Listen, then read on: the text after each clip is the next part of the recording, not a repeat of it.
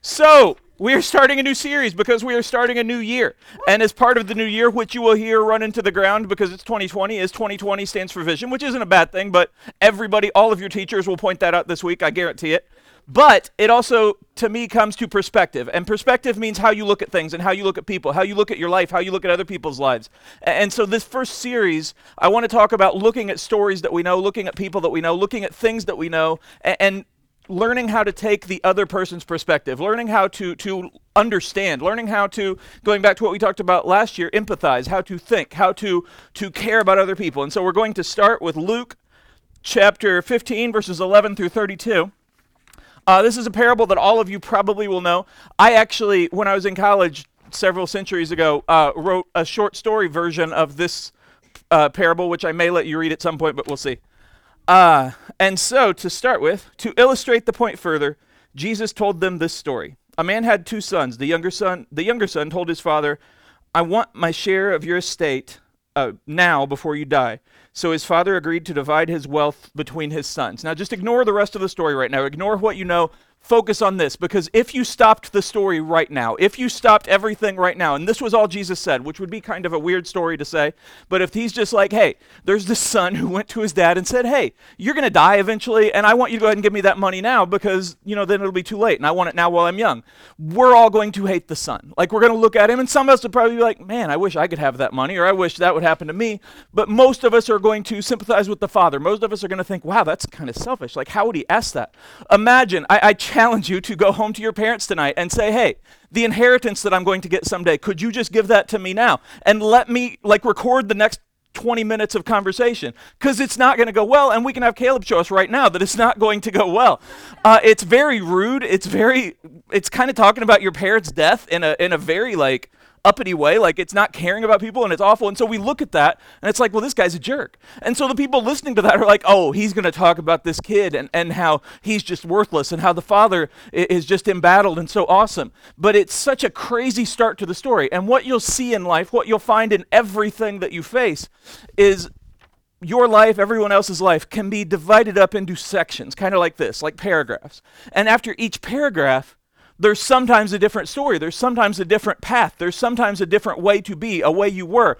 Uh, the way that you were when you were five years old is probably different from the way you were when you were nine years old. The way you were when you were nine years old is probably different from the way you were now, hopefully. But it, it's very different. I heard some of you guys talking about the VBS kids earlier and how some of them were good and some of them weren't good, and, and some of you lost them and we still haven't found them, and all of these different things.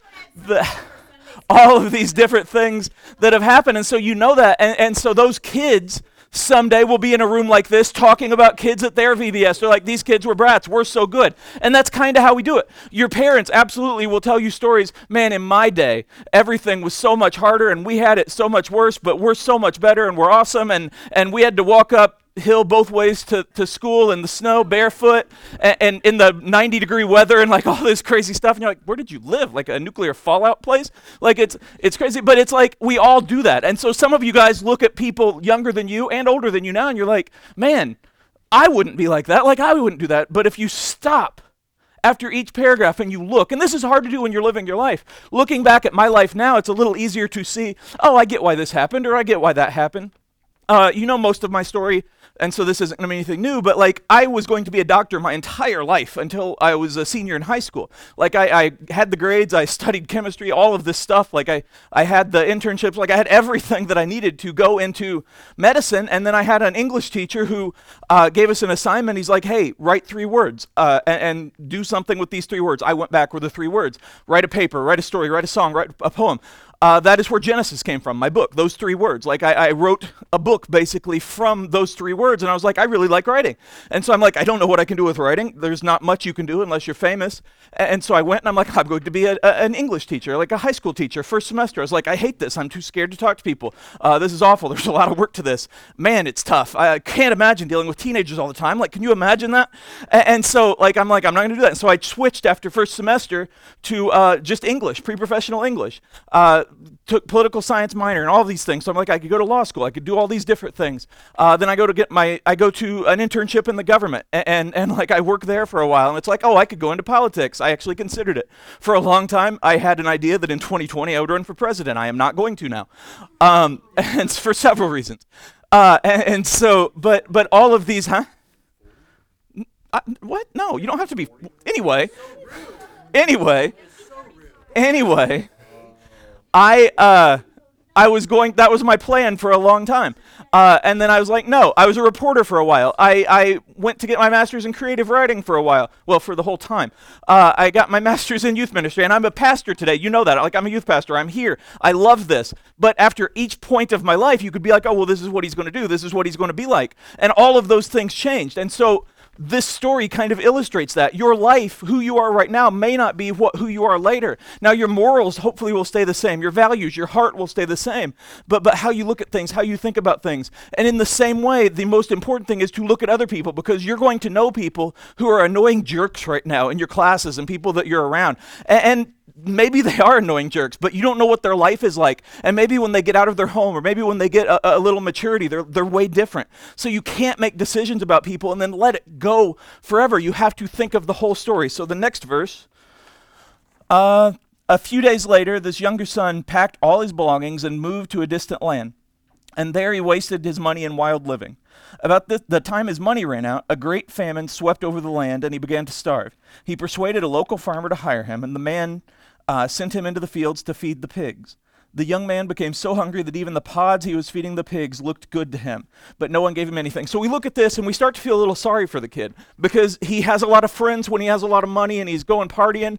Um, it, later it mentions prostitutes, like he was basically living in Vegas, like the, the biblical version of Vegas. He was basically doing all this stuff, gambling, partying, drinking, uh, sleeping around, like all of this stuff. And so everybody was around him because he's young and he's having fun and he's paying for everything. You see this a lot if you watch sports, like people who uh, have a lot of friends and, and, and relatives around them, and then they, they become like NBA first round pick or NFL first round pick, something like that. And they suddenly are like paying for everybody. And so everybody's all around them. And then you'll hear stories like Antoine Walker, who used to play for the Celtics and was at Kentucky, is like he made $128 million in his career. That is a lot of money. And he's completely broke now. Like it's insane because all of us look at that and are like, well, there's no way that it happened. But it happens when you're stupid with your money. And so we see this kid be stupid and he's just throwing it away. And then as soon as his money runs out and he starts to, to feel bad and he starts to get sick and he maybe starts to get homesick, all of his friends are like, well, see ya, because the party's over. And that's how people are. So we look at that and we're like, well, he kind of deserved it, but man,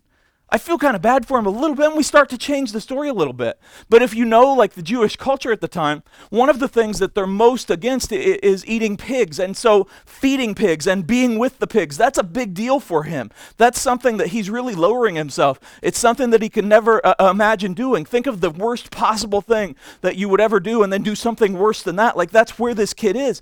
And so we look at this, and there are some people who still remember the first paragraph. They're like, yeah, that's what he gets. Like he, he should have known better. And people think like that. We all think like that at one point or another. But now we see, well, wait, look at the rest of his story. Sure, he was stupid, and, and yeah, he does deserve to have some consequences, but he's still a person, and that's the most important thing. There are going to be people who get a lot of stuff early and, and waste it, and, and you're like, man, I hope something bad happens to them. If you ever think that, you're wrong. Because that's awful, because all of us are jerks at one point or another. All of us do something stupid at one point or another. Everyone in this room has more than a lot of other people in this world. And that's not to make you feel bad, because it's, it's what, where we are and it's who we are. But it doesn't define who you are. Julie talked today about identity, and it's something that I've talked about before.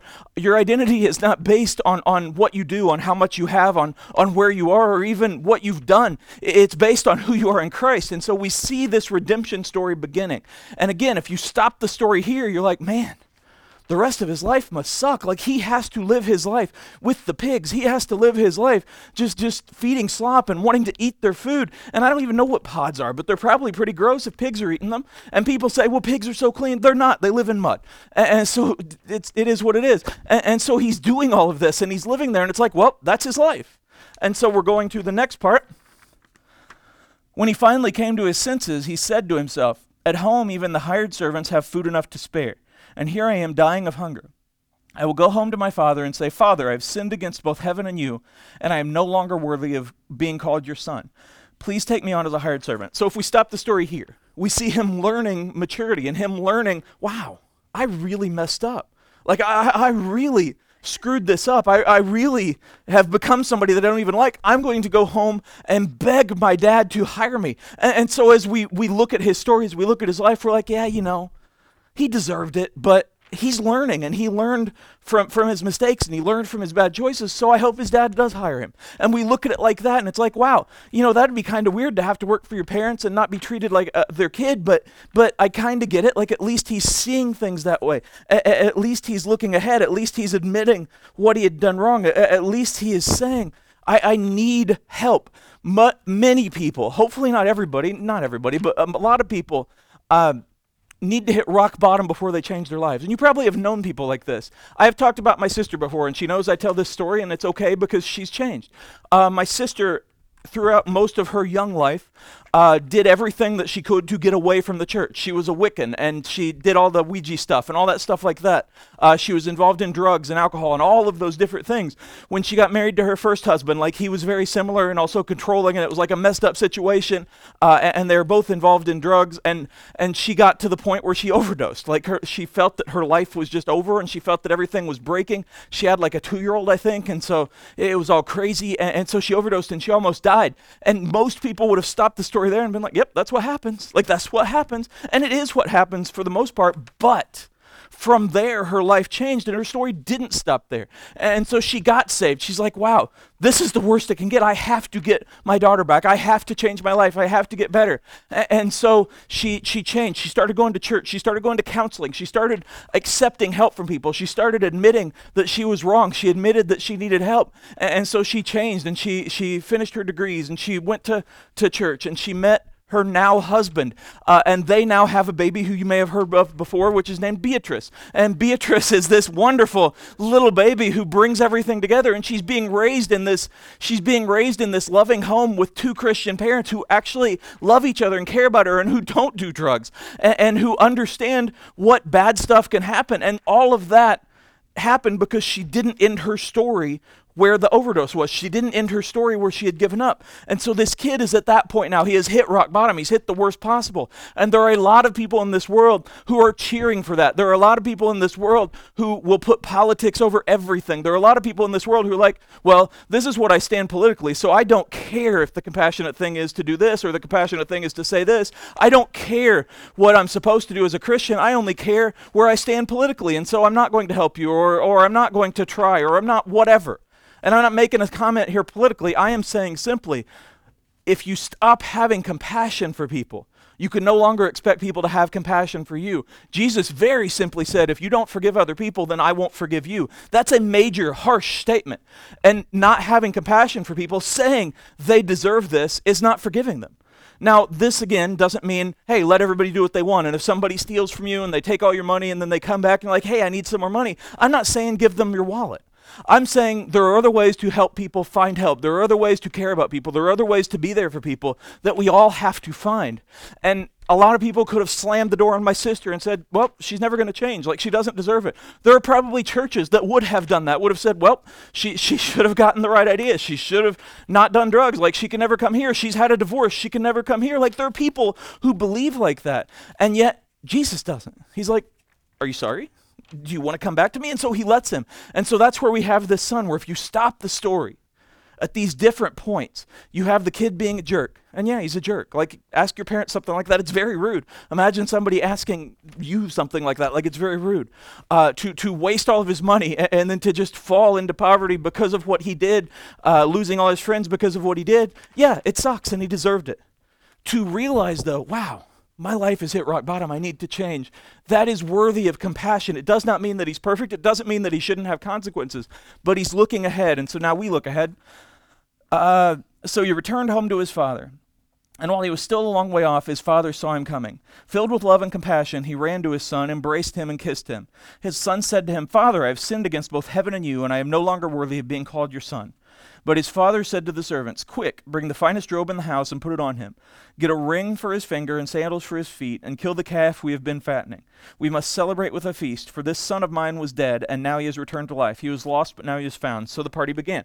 Now, we look at this, and the first thing I want to point out is it's really, I, I, we've all been in part of this situation, not the whole going home because you messed up your life, but like he's practiced this speech over and over again. He's like, okay, I'm going to get to my dad and I am going to say, Father, please forgive me. Let me be one of your servants. Like he's working on it. He's like, I, have got to, I've got to work through my tears. I've got to work through him yelling at me. Uh, I've got to do this. And he's worked on it. He's practiced it. Uh, the whole travel home, he's probably Cons- like cons- continually said it and, and and worked on it and said it in different ways. I've been like, okay, this is exactly how I'm going to say it. And so picture this moment where he's like, he sees his dad and he feels this dread. He's like, oh man, he's going to yell at me. If you've ever been in trouble with your parents, you've ever done something you know you shouldn't, and you see that look in your mom or your dad's eye, and you know what is coming, and you feel your heart drop, you feel your stomach drop, and you're like, ah, this is going to be bad. And so he's feeling that. And so, like, his dad's running at him, and he's probably like, oh man, he's going to tackle me. He's going to hit me. Like, this is going to be like robbing puppies. Like, this is going to be bad.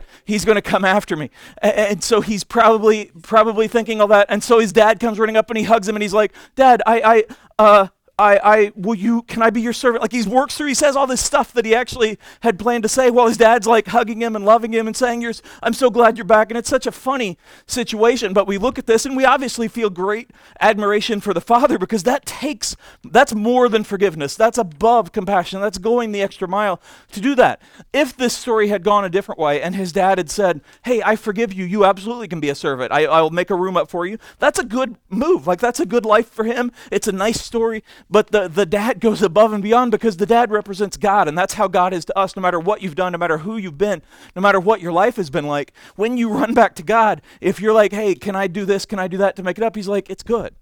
You've admitted that you were wrong. It's good. And so that's where we see this. And it's such a wonderful end to the story, except it's not an end to the story. If you stop it here, it's a happy ending. If you stop it here, father and son reuniting. But then we go on. Meanwhile, the older son was in the fields working. When he returned home, he heard music and dancing in the house. And he asked one of the servants what was going on. Your brother is back, he was told, and your father has killed the fattened calf. We are celebrating because of his safe return. The older brother was angry and wouldn't go in.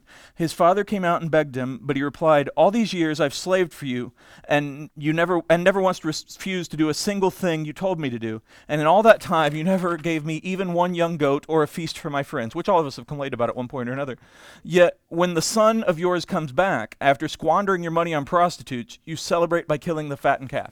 So here we see it in two ways. Now some of us probably see this as like, "Man, that's kind of a jerky response. Some of us are like, yeah, yeah, preach it, brother, because because that's exactly what I would say. Because this kid, my bro- imagine if this is your sibling, somebody that you're really close to, somebody that, that that you're around all the time, and they go off and they waste their life like that. They go off and they do everything that your parents always told them not to. And while they're gone, your parents are like, "Hey, I need you to clean the room. Hey, I need you to do this. Hey, I need you to do that." And they never once give you a goat, even. Like that's crazy. And, and so imagine all that. And so that's all happening. And, and, and then we get to this point where they're like, oh, yeah, they're having a big party for him because he's back. And the brother's like, what?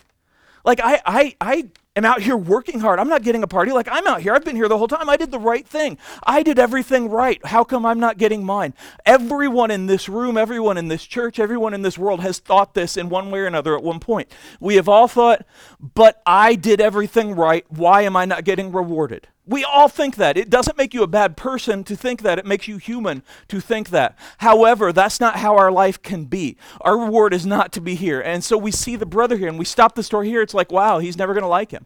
Like, wow, this kid that came back really ruined everything for this brother. And like I said, some of you are like, man, that brother's a jerk. Like, how could he possibly think like that? He should be happy. And some of you are thinking, yeah, I'd be mad too. And it's either way is valid. Either way is valid. But the story does not stop here either. However, to look at both points of view, it's very valid for what the brother is thinking because, again, he did nothing wrong. He didn't go out and drink. He didn't go out and be with prostitutes. He didn't go out and waste money. He didn't ask his dad a rude question. He didn't do any of that stuff. He stayed home and he was the good son. And so, what did he get? Not all the parties, not all this, but he had his life the way that it was. And he had uh, the admiration of his father, the love of his father. He had respect. He had a good life. He couldn't see that because when things are bad for us, that's really all we can focus on. However, it's almost the same as when things are really good for someone else. That's all we can focus on. It's like, well, that's not fair. Like, I know what they do on the weekends. How come they're getting an award? Or I know what they do. How come, man, if their parents really knew this, or if their teachers really knew that, if their boss really knew that, yeah, who cares? Like that's on them. It's not on us. We don't want to be like either brother in this story. But this older brother looking at that and letting that change his life, letting that harden his heart, is not how to live. And so we go on to the end of the scripture. Uh, his father said to him, Look, dear son, you have always stayed by me, and everything I have is yours. We had to celebrate this happy day, for your brother was dead and has come back to life. He was lost and now he is found. I realize this is like the greatest father ever, and most dads are going to be a little bit mad, but this is, again, representing God. Um, you've probably heard the parable that there were 99 there were 100 sheep in a flock and the shepherd walked them back he realized there were only 99 and then he goes off leaves them on the pen safely to go off and find the one and carry it back and so a lot of people when we hear that myself included when we first hear that it's like well that's what if something happens to the 99 like what why would he do that? Like why would he waste all this time and effort just to get one person? And we all think like that one time or another until we're that one.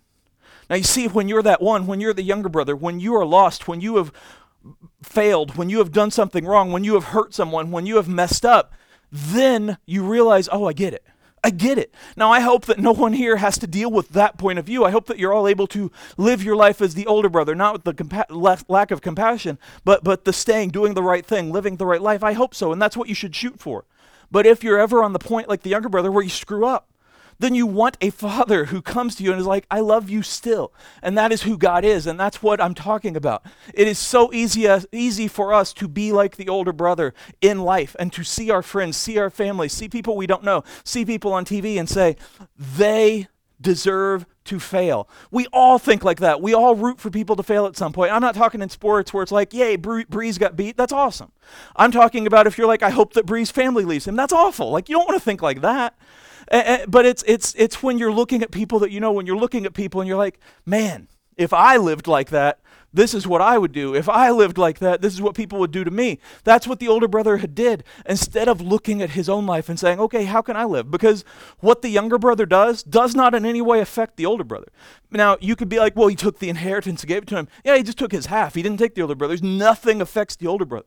When you start to realize, okay, how this person over here lives their life that doesn't actually impact how I live mine. Like I can still be a Christian, I can still live strong, I can I can still do the right thing, I can still be a good person. Now that doesn't mean that you you allow people to walk all over you. It doesn't mean that you allow people to hate you. It doesn't mean any of that. What I'm saying is don't let yourself get into the habit of I want to get the rewards that they're getting and I want them to fail. I want them to have consequences. I want them to be hurt. It's none of your business. God loves us so much that no matter what we do, either way, He still loves us. And that's so awesome. And I love this parable so much because it shows so many different aspects. And there's so many different times you can stop it and look at it. It can be like seven different stories. And you look at it and you see it from each character's perspective, you see it from each person's perspective. There's a phrase, I believe, that is you should walk a mile in someone else's shoes. Um, for the most part, that's kind of impossible, especially if you've got like size 12 and they have like size 6. It's awful. But if you do try to look at someone else and think, I wonder what their story is, not, not like making up bad things, not making up good things, just thinking, okay, they treated me like crap. Why? Now, again, this doesn't mean it's okay, but think like, I wonder what, what happens. Like, I need to try to understand what I've tried to do a long time ago, what I learned to try to do a very long time ago, is to always think why people think the way they do. If people think differently than me, if people believe differently than me, if people act differently than me, why? And once you start to do that, you start to realize that they are people. And once you realize you're, they are people, then you can't hate them. It's easy to hate people when they're numbers. It's easy to hate people when they're them, when it's a group. But when it's somebody, when you realize that they're people, you're like, okay, they're people and start to think like that every day. This is a new year, and so you have this chance to change the way you look at things. In this series, we are going to talk about different things like this, about different stories, and ways to look at different perspectives, at ways people have looked at things, at ways people have been looked at. There are going to be times in your life where you do everything right and people look at you like you do everything wrong, and that sucks. And I wish I could tell you that it doesn't happen, but God looks at you with nothing but love. And so you have to keep focusing on that and keep doing that. Do what you can to be like the Father. Do what you can to be like the older brother in the in the fact of doing your best, but in being like the Father in the way you look and forgive and love other people. That is who we are. And this is a wonderful time to start that. I am not big on resolutions because people just make a list of things and like, oh, these are all the things. I, I want to lose 362 pounds by next week. Well, you'd be dead. And or like I want to have seven new Camaros by Tuesday. Yeah, you're not gonna. Like we make up these wild resolutions, and, and so all of these different things. But all we should do, the top of your list, all of your list should be I want to do better.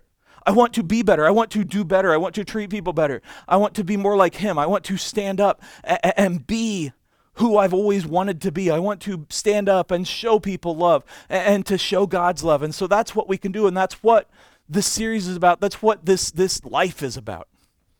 That's all I got.